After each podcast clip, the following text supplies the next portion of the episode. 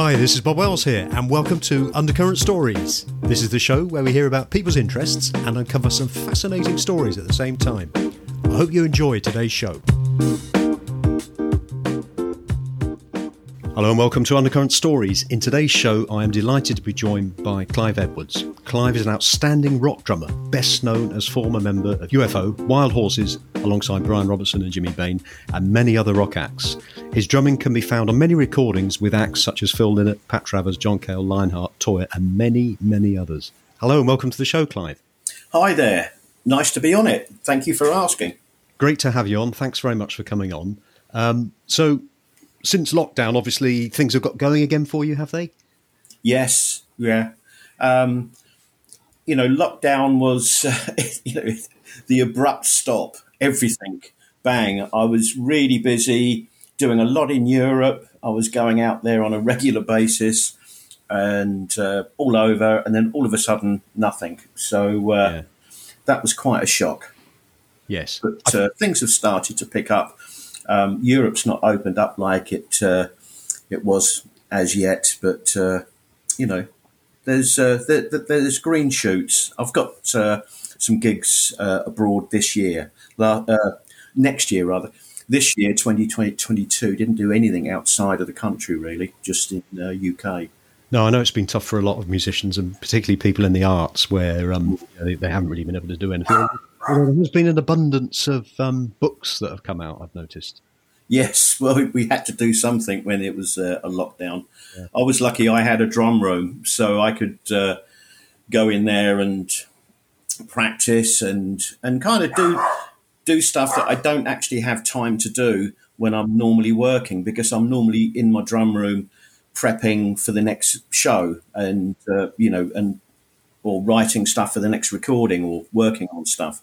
But I could actually just go in there with a blank sheet and go, what do I want to work on? Oh, that's good. So you can actually hone your skills without having the pressure of, of sort of working to, to get a particular project out of the way. That's right, yeah. yeah. So yeah. I could say, right, I really want to work on my left hand. So I would come up with uh, practice and stuff where I'd play left-handed with a right-handed kit and I'd do different things. You know, it was just... Uh, something which I could never really do, and because I didn't have time to do that, I'd be learning a song and I'd be learning a set and uh, yeah. stuff like this. Uh, and you kind of forget about how it was in the old days when you first started, where you were just practicing to uh, hone your skills and you could work on anything you wanted. Um, I, I know what you mean. I, I used to play the guitar and it was all about getting those ten thousand hours in. Yeah. I mean, you have to put the work in. Yes. End of, you know. Uh, You put the work in. I mean, practice doesn't make perfect, um, no. but it makes it makes permanent. So make sure you practice the right things. Don't practice bad stuff because uh, yeah. you'll be locked in. So, with it. so you, you were practicing every day, were you? Uh, I would say most days, not every day, because you know you've got family stuff yeah, and, uh, and whatever. But uh, yeah, I would make sure that. Uh, I did do a few uh, videos in my drum room during the did lockdown you? with uh, Lionheart. Oh, yeah, yeah. Green screen, you know, and uh, would go in there. In fact, I did it. I did the video for uh, for Mary with Lionheart, and I had COVID. And I'd been feeling oh, no. absolutely dreadful.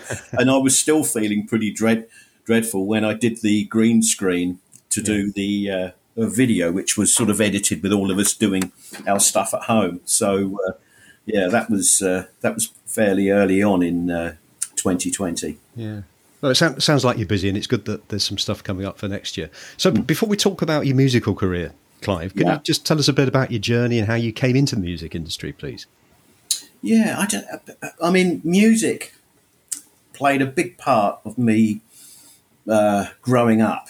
Um It's it's quite weird. It was almost like, you know, that was the thing that drew me. I mean, I loved comedy, I loved films, but music, in you know, when I was very, very young, um, different world to now, you know, yeah. things weren't readily available. You know, you had what you what you could get, you know, and there wasn't a lot of music on radio that really spoke to me. And I'm talking when I'm four or five. Yeah. Um, I'd listen, you know, to the radio in like the car with my parents, and it would be absolutely mind-numbing. And then all of a sudden, something would come on, and it kind of spoke to you. And you got excited. And uh, I must admit, the B B C were quite good on T V when I was very young. They'd put a bit of jazz on, they'd put some blues on, and it would just be that break from Matt Munro and the, uh, you know, Mike Sam singers, because I'm very old, so I go back to the black and white fifties, you know. Yeah, and it, it was the light programme, wasn't it, they used to have before one and two, Radio one and two, and it was a whole yeah. extra of stuff. Yeah, I mean, it was very, very scarce, uh, good music. A lot of it was just, you know, it just didn't really speak to me. I'd switch off. Then all of a sudden a track would come on and yeah. you'd go, ooh, quite like that, you know. And then, you know, later on the Beatles arrived and, and that was it, game over. Um, yeah. You know, and then you got Radio One, and you had all the pirate stations and stuff, and you could you could hear a lot of stuff. And of course, by then you got pocket money, so you can buy records.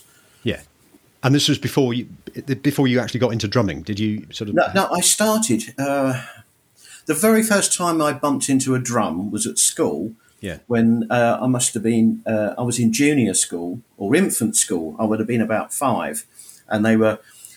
Uh, the music teacher was doing something where there was recorders flying about and there was a lot of singing and everything else, and they and they had a drum and they wanted this drum beat to be played, uh, even though all these other bits were counter, so it would throw people. So eventually he gave it to me, yeah, and I started banging it and uh, was playing this drum part, which I found really easy. And, and, that, and that was just one one sort of single drum, one drum, yeah. yeah and yeah. I was just playing this this beat. And uh, and they did everything they could to make me drop the beat, you know, and lose it. In the end, he went off and got a load of teachers in and said, look at this, look, what, go oh, really? on, try and do it. And everyone's doing everything they can to put me off yeah. musically and visually. But no, it was like, yeah, this is easy peasy. Next. Uh, so from that, that got me interested. And then uh, a little while later, uh, you know, I, I sort of... Uh, got some drumsticks at home, and I would just, but nothing really serious. Uh, but then it got more serious when the Beatles arrived, you know, yeah. and uh, there'd be myself and my cousin, I remember, uh, Rhino, uh, miming to the Beatles at Christmas for the family Christmas gathering, you know. Yeah. I'm not sure which, I think I was Ringo and he was Paul, you know, being a bass player. Yeah. And uh, did you say Rhino then? So yeah. the, the chap who's in Status Quo? That's right. Oh, yeah. right, okay. We kind of grew up together. Oh, okay. Because you know, yeah. we uh, lived quite close and uh, and we were cousins, you know. Um, yeah. So uh, we would spend a lot of time, you know. And then when we started playing, of course, you know, we kind of, you know, did lots together playing. I know we cracked his mum, uh, his parents' ceiling when we were rehearsing in, in his bedroom. Uh They weren't very impressed, so they made us rehearse downstairs in like the lounge, so we couldn't crack any more ceilings. That was the and, sheer uh, noise, was it, and the sort of drum. Yeah, the coming, way coming through, also jumping about because my cousin oh. can't stand still right. for you know just a millisecond, and then yeah. he's is he is about. But uh, yeah. Yeah, yeah. So and how I got into drums, I mean, the big. change was I really wanted to be a guitarist, you know, because I could see the Beatles when they're playing away and all the girls are going crazy and you're going, oh, that looks good. So um, I wanted to play guitar. My parents got me a guitar for Christmas and uh, I didn't get very far. I had it for about a fortnight and I would spend most of the time just posing in front of the mirror, pretending to play uh, Please Please Me, you know. Yeah. And uh And then a friend of my dad's came round and the guitar was on the chair and he didn't look and he was a great big fellow and he just sat on it and broke it. Oh. And I was absolutely, oh, my God. And my dad said, don't say anything, don't say anything. He will replace it and he will replace it with something better. Yeah. I'm sure of it. So, you know, I'm thinking, great, I'm going to get a Strat. You know, I'm going to get an electric guitar, you know, a proper one. Uh, well, he turned up a couple of weeks later with a banjo. Ah. And I was absolutely gutted. I'm looking at this thing, you know, who the hell in the Beatles plays the banjo or the Rolling Stones? Nobody. Acker Bilk, he has one, and that's the music I hate, you know. So uh, I sat and cried and looked at it, and oh, my God. Then all of a sudden, I looked at it from an angle and went, bloody hell, it's a drum with strings and a neck. So yeah. I shot straight up to the shed and cut the neck off. Took off the strings and uh, took the nut out the back. And my parents had this big old ashtray that was like a on a on a stem, and you could press the top and it would spin, you know. Anyway, I unscrewed it, and, you know, as luck would have it, it fitted the thread in the back of the banjo. So I had a banjo on a pedestal, uh, a banjo, you know, bass, which was yeah. a drum. And yeah. uh, my dad's friend saw what had happened to the banjo, realised he'd made a mistake, so he bought me a cymbal. Wow. So, uh, and it just progressed from there. And it, yes. and, so, so another, it was all down, sorry to interrupt, it, it was all yeah. down to your dad's friend sitting on on, on your, the on guitar. guitar, but sort yeah. of almost made you become a drummer. It was it it it was written. I you know yeah, I yeah. had to go. And another really good bit of luck was that there was a really good session drummer who played in a lot of the bands. In fact, he played in Lord Rockingham's Eleven, who had the hit with Hoots Mon, yeah. and he used to be the they were the house band on Six Five Special on T V, and he oh, wow. lived about a mile away. And he used to come into my dad's shop, which was a greengrocer's. Yeah. And uh, I knew him, Reg Weller, a lovely, lovely fella. So it was like, you know, well, Clive's got this cut-down banjo on a thing, and it, could you give him some drum lessons? So uh, so that was it. So I'd go round to uh, to Reg's uh, on Saturday, walk round there and uh, and have a drum lesson. And what sort, of age, what sort of age were you, Clive, at the time? I would have been about ten, nine yeah. or ten. Great age to start something like that, because you can be so focused, can't yeah. you? It's perfect. Yeah. Um, yeah. Because the younger you start, it's like it's muscle memory. You know, it's like golf or anything. If you start when you're a young kid or a footballer, um, you've kind of uh, got that thing instilled already. Yeah. So, uh, you know, you've done the practice, uh, you get coached, and uh, so so it's a natural step to then go on to be in bands. Yeah, and of course you haven't got any um, sort of distractions as such, have you? You've got no, no. Respons- not, you haven't got the responsibilities that you have as a as an adult, I guess. No, absolutely, absolutely. You can just, you know, you get home from school and you can get on like the kit and, and practice, and yeah. uh, and that's it. Yeah. Makes so this would have would this this would have been in the sort of nineteen sixties, nineteen seventies, Clive.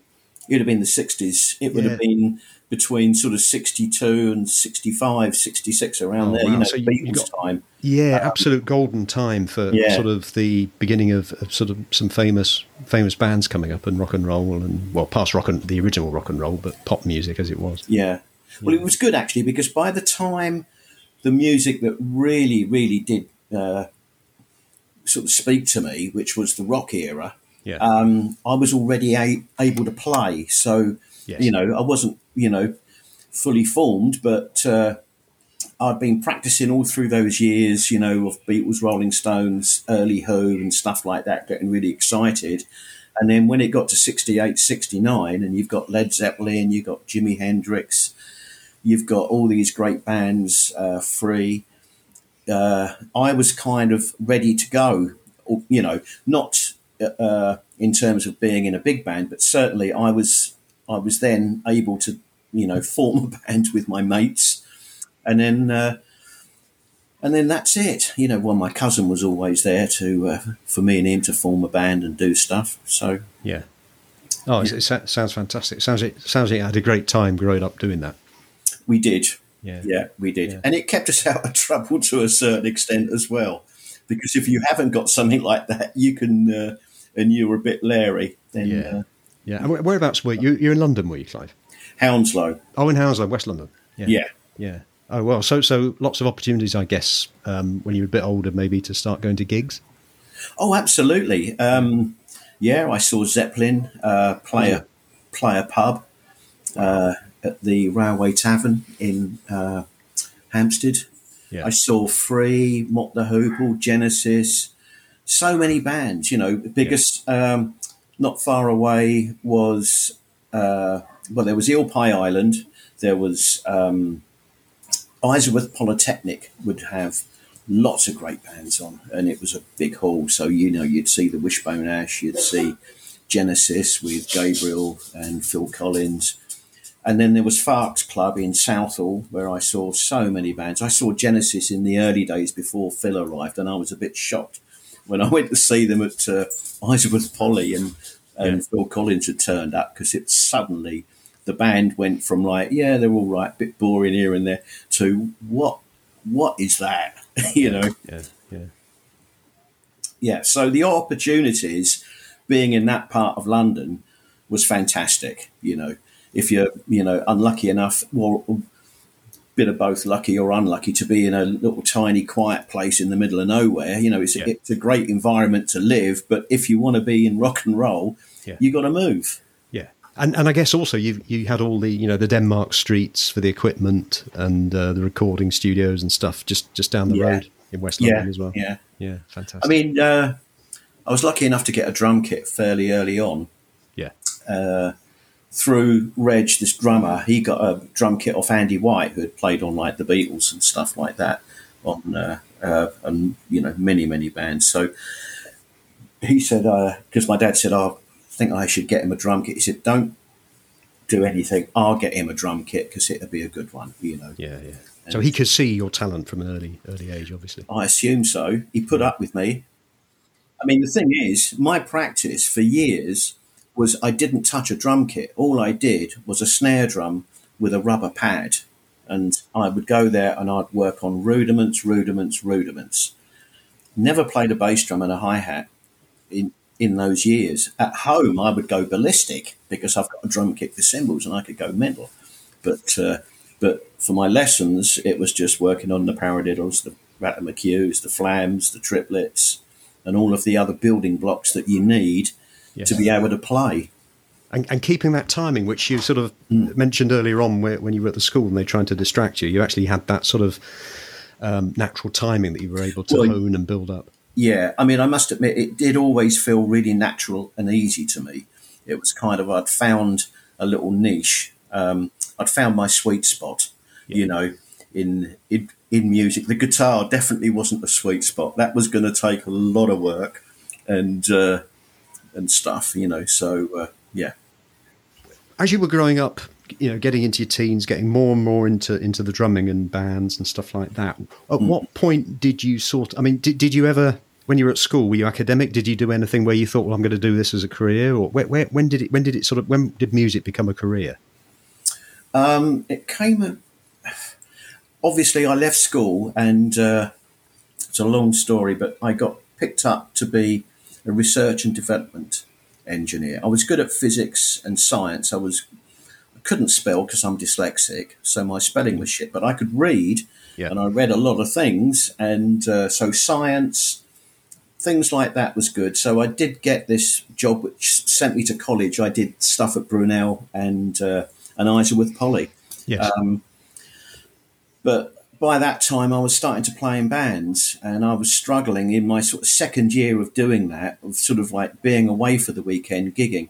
Because what seemed to happen was every time I did a gig or played with somebody, I would be offered another gig. You know, somebody yes. would come up and go, God, I really like your play.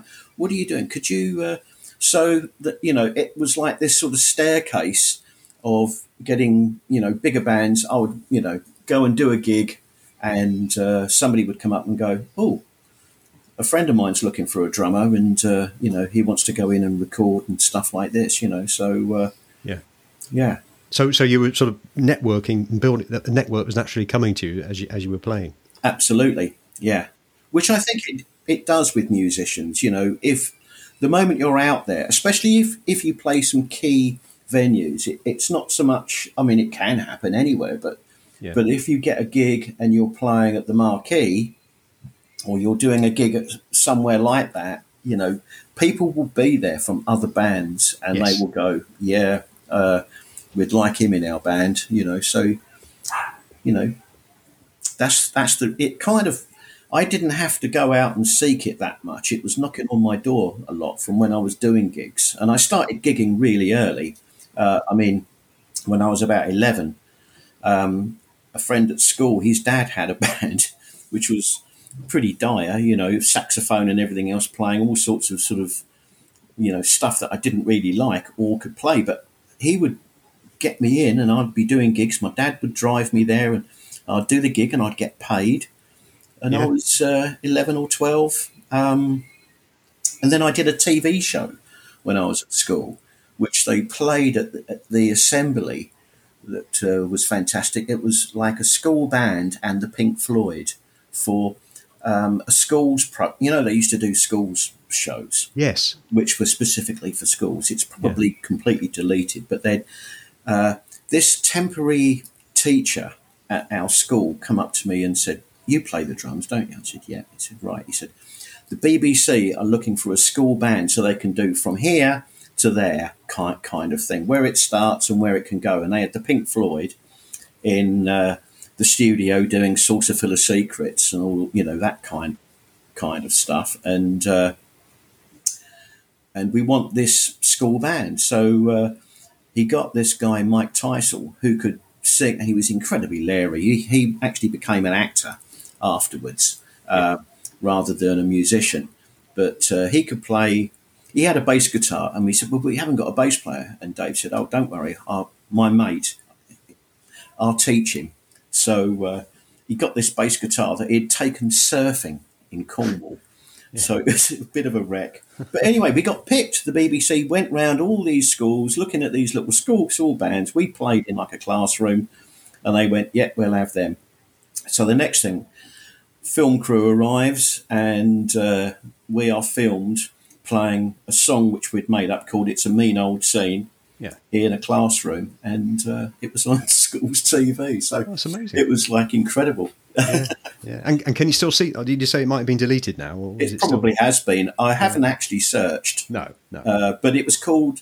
I think it was called "Let's Make Pop" uh, yeah. for schools, and uh, maybe it's there, maybe it's not. I'll actually do a search a bit later and see if I can give them some money to delete it. So then you um, you left. Well, you you went to uh, to college to, yeah. to learn the, the engineering side of things. Yeah, um, and you were doing more and more playing. At what sort of point did you decide, "No, that I can't do that anymore. I've just got to do the drumming and concentrate on that, and that's my career"? Uh, probably when I was about seventeen, eighteen, because yeah. the problem was was I was actually misbehaving, and we'd go off on a Friday and I'd be asked to do gigs, driving up, up to Bradford, you know, getting, you know, a bit pissed and misbehaving.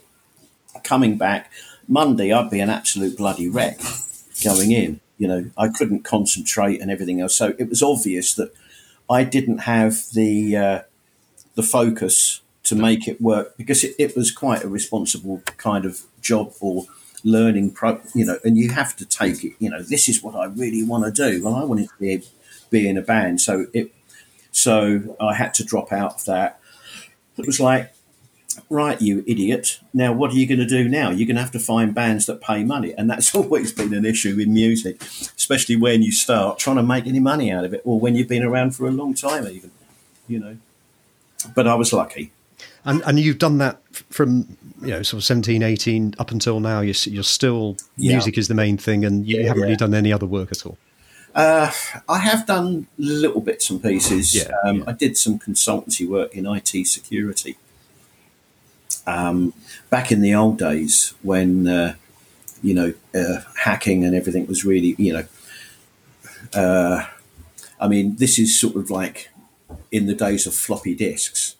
Um, so, and then, you know, but I managed, I've, I've, serendipity, I met this guy, and he's one of the great, you know, I T security, and he was looking for somebody to help him. And he said, "I can't find anybody. Um, can I just train you to do a few things?" So he did. So we did, we did some stuff, and, uh, yeah, we were doing penetration testing and stuff like this. And this is before it became really sexy to be, you know, now I T security is the number one thing, you know. This was when it was like an afterthought, and everybody was getting hacked to bits, you know. So I did a bit of that, which because I found it really interesting, and the guy uh, that I was working with was brilliant. He was a bit of a mad professor, and he would just intrigue me, and he would tell me all these things and show me all this stuff, you know.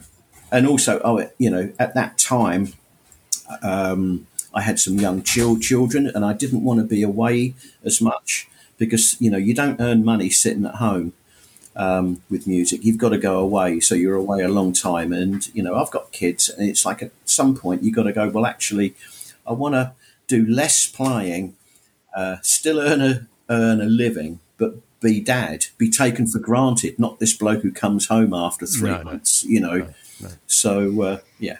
Yeah, you Life. could always get – I suppose you thought to yourself, well, I can always get back into it a bit more well, when they've grown up a little bit. I did. I did, but you always have a little doubt, can I, can I? Yeah. That, you know. Yeah. And uh, I must admit, it, it takes a lot. If you drop back and not do much – I mean, I was always making sure that I'd be doing gigs, you know, every month, but yes. not working and solely focused on on doing stuff. I must admit, I was quite – you know, um, surprised how long it takes to get back into proper shape, to be oh, really ready. Yeah. yeah. Yeah. I mean, if you if you drop back for a couple of years, it will take a couple of years to get back to where you were, you know, and then you work hard to go a little bit further because you should always try and push yourself. But, yeah. Uh, yeah. but you know, it's that thing, you know, that you, you think in your mind, yeah, because I'd do a gig now and again, and I'd get, I'd go, yeah, I'm playing really, really well. And I was playing, playing well. But it's only when you actually get back into full, you know, full steam mode and uh, that, that you suddenly go, God, there's a lot of rust on this bit yeah. here, you know. Yeah. yeah, you weren't in the flow. You have to wait a while to get back into the flow, I guess. Yeah, I could play, but it's like things that would be, um, you know, a lot easier uh, were harder. I had to think about it a bit more, and there were certain things I I won't do that, you know, that kind of feel, because that's that's a bit tricky. It took a you know a while to actually you know get all of the bits working, coordinated.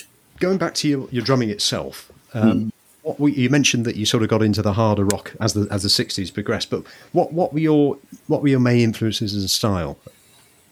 Uh, well, I've always had a fairly open-minded style. I mean, I love good players, and it doesn't matter whether it's, um, you know, rock or not. Although, you know, hearing John Bonham, you suddenly went, God, you know, that is, that really is what I'd love to do, that kind of style, or a Phil Collins or, or a Mitch Mitchell. Um, you know, those players, Ginger Baker, you know, they were kind of, yeah, you know, that kind of drumming is sexy, you know. And they're still so well respected, aren't they? They are. But yeah. I got into drummers, you know, because I was a real, you know, I was not only, a, in fact, probably before, you know, that rock kind of side took over, I was into jazz uh, a fair bit, and I would yes. listen to, you know, the Miles Davises and uh, Oscar Peterson and people like that. And you had Joe Morello. You had all these, you know, Tony Williams, all these fantastic drummers. So I've never been totally blinkered. That's all I listen to. And I think that's a good thing to have. That's got to be healthy, isn't it? Yeah, because you get influences and there's things that they do. And you think, well, actually, I could bring this into a rock environment, because, to be honest, playing is all about nicking or yeah. borrowing, you know, and yeah. making it your own, finding your own slant on it, you know, and the The bigger pool of inspiration you have means that you've got more of a diverse style, that you can do stuff and it will sound different to what, you know, everybody's doing the same kind of drum fills. Yeah, yeah. Um, you can pull something else out and they go, oh, never heard that one before. And you go, well, I well I have, because I've nicked it, you know. Yeah. So, so it was a wide variety then in that case. Yeah. Yeah, uh, any music with good players I can listen to and enjoy, and uh, and absorb. Yeah, and and if there's any, if we've got any listeners that are drummers or they're particularly interested in drums, what what is your current setup, Clive? Because I remember when I saw you with Wild Horses, I think you had a double bass kit. Yes, yeah, is that still the case? I have uh, a couple of double bass drum kits. Yeah. yeah, I don't use them that often because in those days you didn't have double pedals; you had to have two bass drums. And uh, and kick them, whereas the double pedal has evolved. So obviously it makes life easier, uh, but I still prefer having two bass drums. But my main rig when I go out, because a lot of what I'm doing now isn't, you know, I mean, there's bits of double bass drum work in there, but it's not quite so uh, often as like the Wild Horses or, you know, U F O and stuff like that. Um, So I would use a double pedal, uh, and my main my main kits are D W. I've got uh, sort of like a, a collector series, I think it is, uh, which is my main, you know, kit. And, and then I've got another one. Uh, you know, I sound like I've got loads of drums. Well, I actually have. Um, but those are my main kits. And I got a Tama kit, um, a double bass drum kit. And that's really my main rock kit. If I was doing sort of like real hard rock, I'd probably use that Tama Star Classic. Double bass drums, lots of tom-toms, and uh, is a great rock kit. The D W can do anything kind of thing. I've got two. I've got a cheaper one, um, which I can't remember the name of, uh, which is quite handy to have. And I've got a twenty, twenty-inch bass drum with that. I've got a twenty-two and a twenty, so it's double bass drums.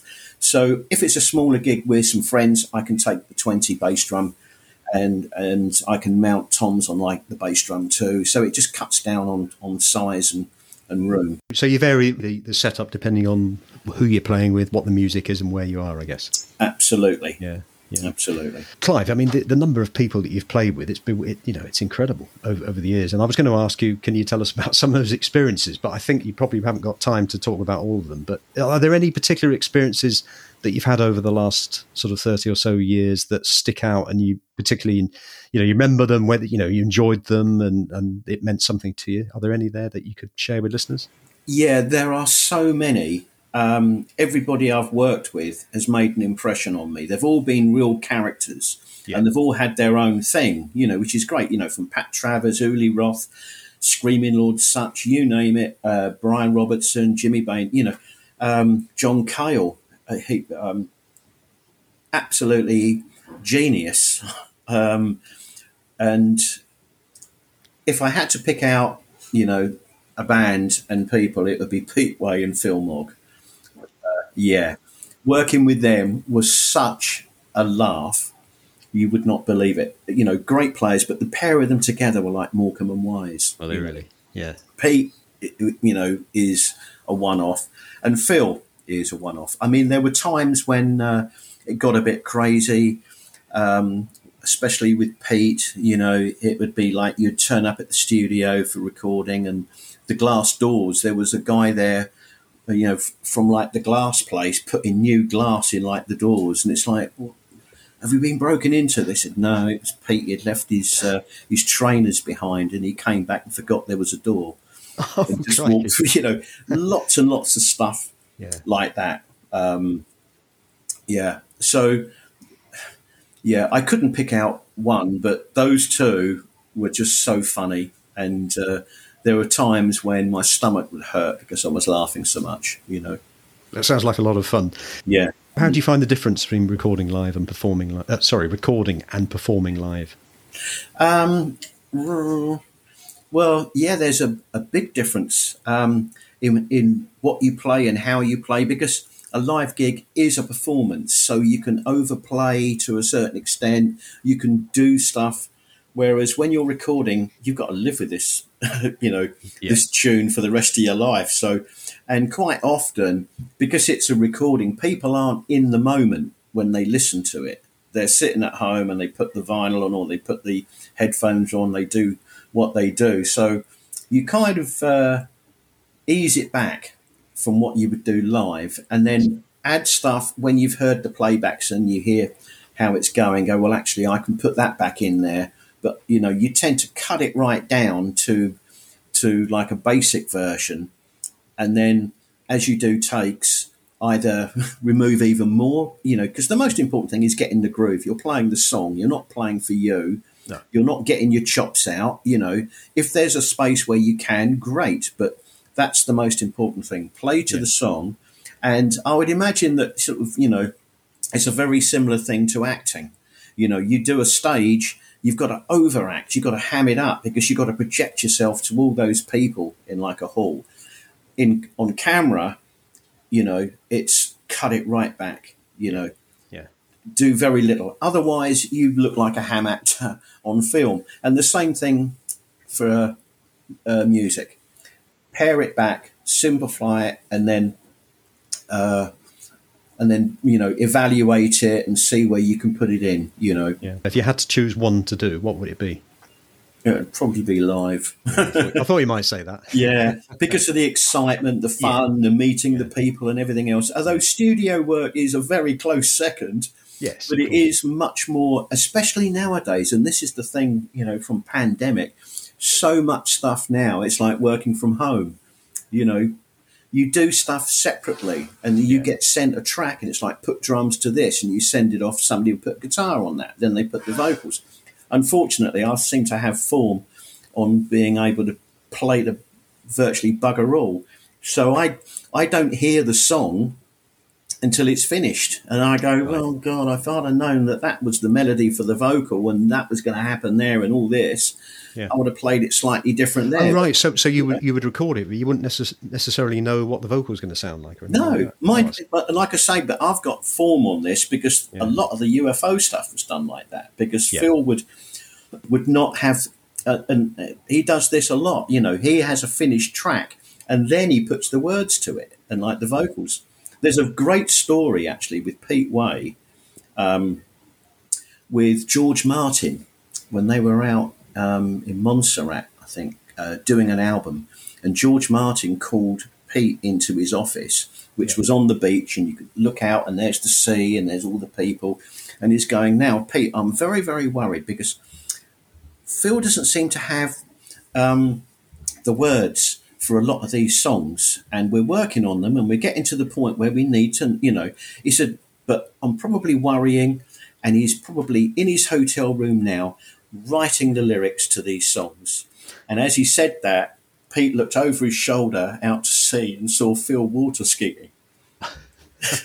uh, yeah, yeah. So, you know, I've got, I've got form on this. Yeah. yeah, yeah. And, uh, uh, another little funny was uh, with Pete. We're, you know, working on this song. Uh, uh, we're working on a lot of songs, and what Phil will do, he will keep singing the same words, different melody, but he, but these lines would be in lots of songs. And uh, there was a line which was on uh, one of those nights, which is "She tripped across the floor." Well, he was using it in about five songs, and we were rehearsing away. And Pete said, "If." Uh, Phil, he said, yeah. He said, she and I've tripping across that floor a lot tonight. You know, I mean, yeah. that's what that's what I mean about the uh, the fun of working. The more common wise, it sounds like it. Yeah, yeah. yeah. Clive, what projects are you working on at the moment? Um, well, I'm working on uh, Backstreet Crawler, first album in forty years. I was going to say, this this was the, the Paul Kossoff band from Free, wasn't it? That's right, yeah. Well, he formed that band with Terry Slesser. Uh, and then they got session players in, and they did, did the first album, and then gra- and then actually the session players then joined the band, but uh, but the band started with Paul and uh, and Slesser, yeah, living in a house in Reading, and uh, they wrote all that stuff, and uh, Rabbit joined, uh, stuff like that. So yeah, so it's been a long time. Uh, I mean, it's a uh, how do you sort of pick up where Paul had left off? I mean, he's such a great loss to uh, music, and at such a young age. He didn't even get to the twenty-seven club. He was twenty-five. Oh, that's too um, young, isn't it? Yeah. Yeah. But we yeah. got stuff. We got, you know, songs written by Rabbit. We got uh, Rabbit playing on stuff. We've got fantastic musicians involved. My cousin Rhino is playing on some of the stuff.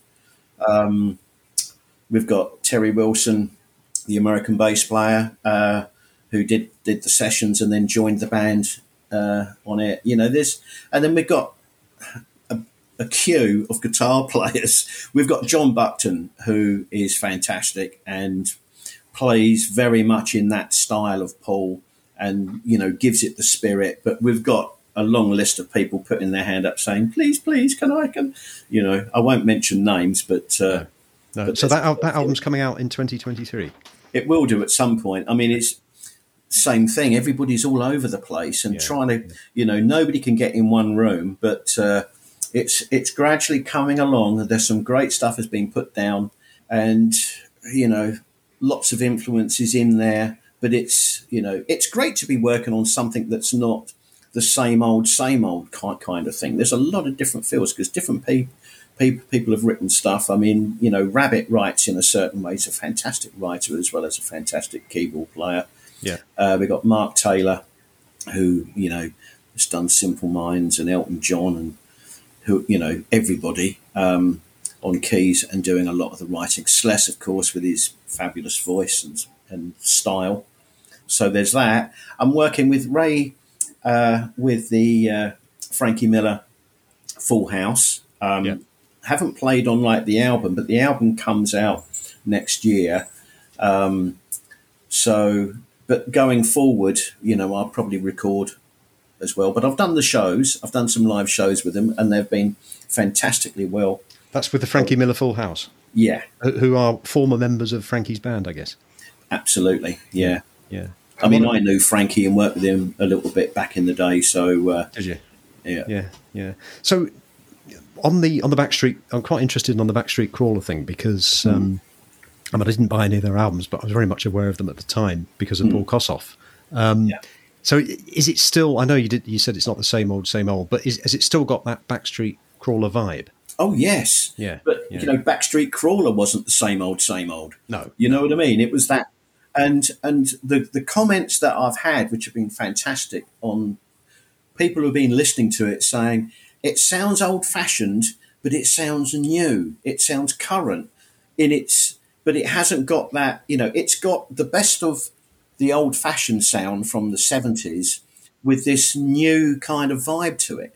And uh, there is one track. I mean, it's a very basic mix. It's not actually finished the track, but uh, a friend of mine did a fantastic video for for it called "Rome in a Day," yeah. which is on YouTube, and you can get an idea. You know, of what to expect. But there are different kinds of uh, styles um, because of different pe- pe- people involved, you know, but it's not the same old A O R or the same old heavy metal or the same old this, which is great, you know. Um, it's just nice to have something that's different and and and and sounds like now. And that's on that's available on YouTube, is it? It, yeah, it should be. They might have taken it down because it's not a finished mix. I mean, there's all right. sorts of uh, stuff to be. Uh, it was like a rough monitor mix. Yeah. You can't hear the backing vocals so well. You can. This might be loud, or the drum sound hasn't been, you know, fully mixed, but it still sounds cracking. You know, I, I was going to suggest we put it on the show notes for anybody that would be interested in listening. Yeah, no, absolutely, there. absolutely, okay. and uh, yeah, I mean, it's just taking time to get stuff because none of us are all. You know, in the old days, they'd ship you off to some place in Wales yeah. where you couldn't escape no. and you'd have to write the album and then they'd ship you off to Cornwall where you had to record it and you'd do it all. You'd have the arguments and the fights and, like, the drinks. In fact, I was talking to Phil Mogg about this yesterday and uh, because he's doing some stuff and I sent him some stuff uh, to listen to and he's going, you know, and I said, you know, it's all done. I put drums to a keyboard. In fact, one of the tracks, I put drums to an acoustic guitar. Now, how do you know where the song's going to go?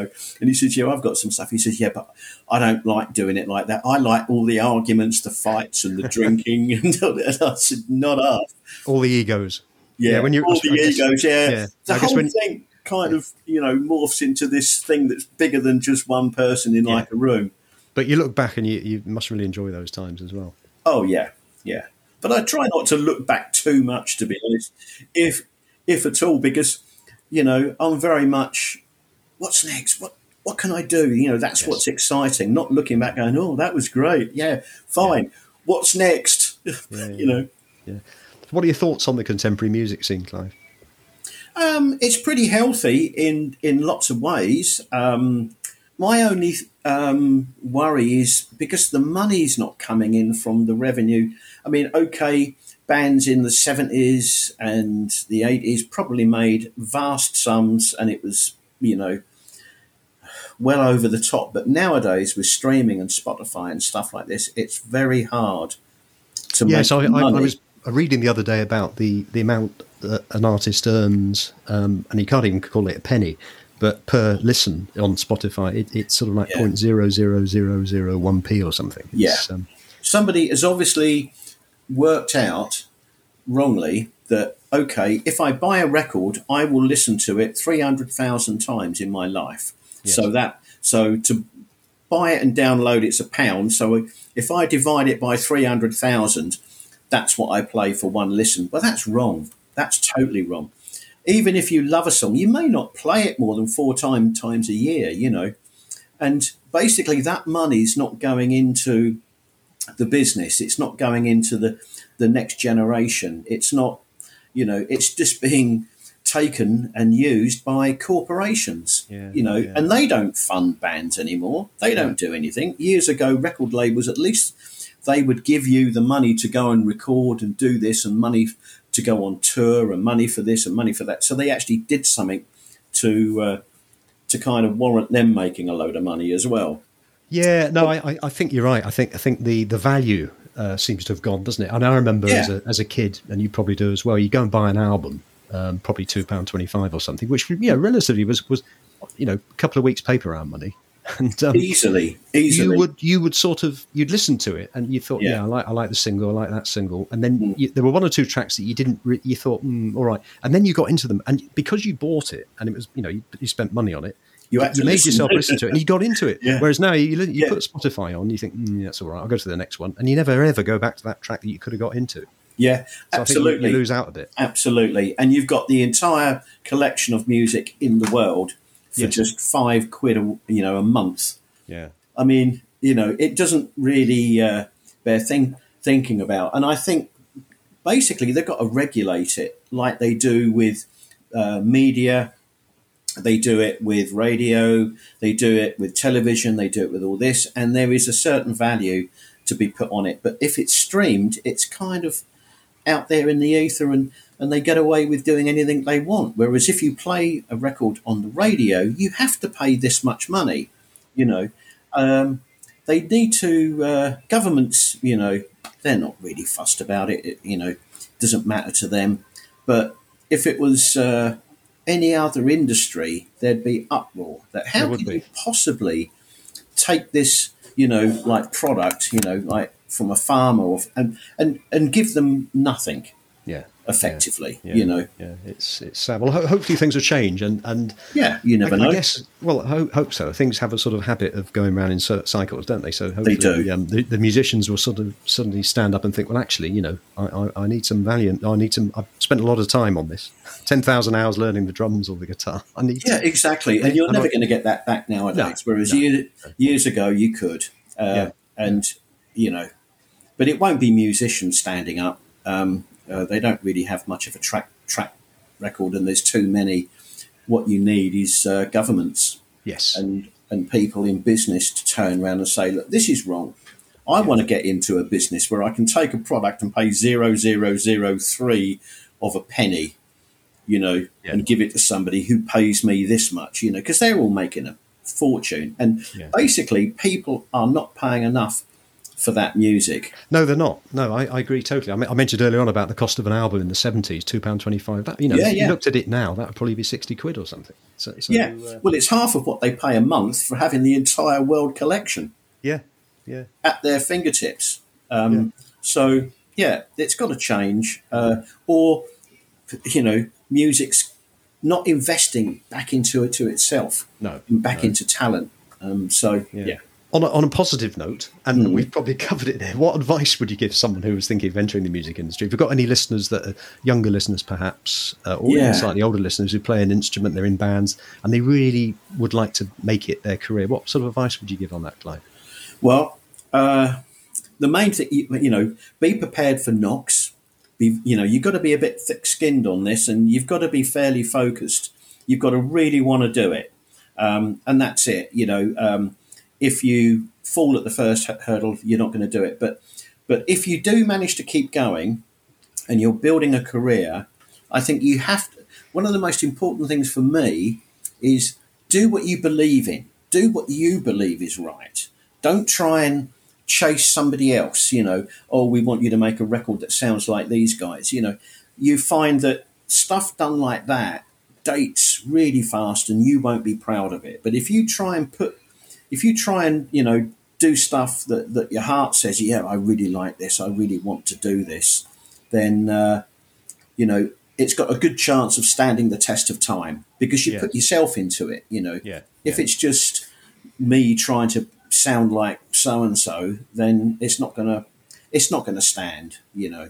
So follow your heart and yeah. be prepared to uh, put up with a lot of grief. Sounds like great advice. Mm. So um, where can people find out more about your work, Clive? Well, there's uh, Facebook. I put stuff on Facebook. Yep. There are the various websites for Backstreet Crawler, Frankie Miller's Full Full House. Um, Wikipedia seems to know a fair bit of, of what I get up to somehow.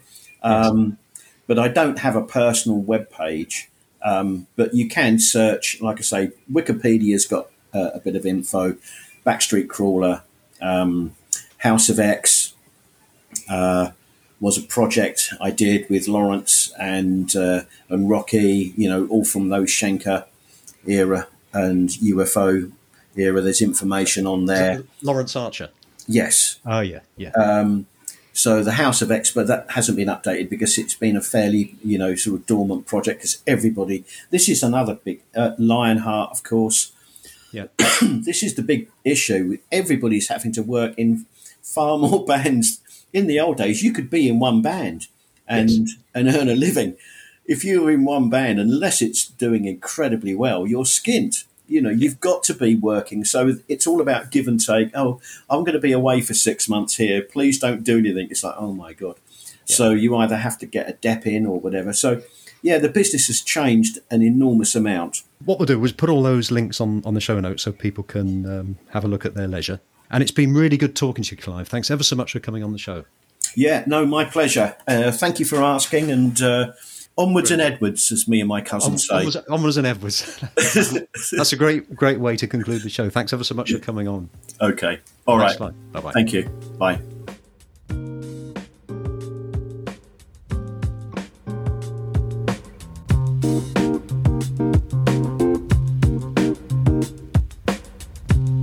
Have been listening to Undercurrent Stories. I hope you've enjoyed this episode. Please feel free to share the show link to your friends and family, and if you have sixty seconds, I would be most grateful if you would please rate and review. To hear more episodes, please subscribe to the show and visit undercurrent stories dot com. If you leave your email in the link, we will notify you as soon as new episodes are released. Also, check out our social media links, details of which can be found on the show notes. Until next time, this is Bob Wells wishing you all the very best.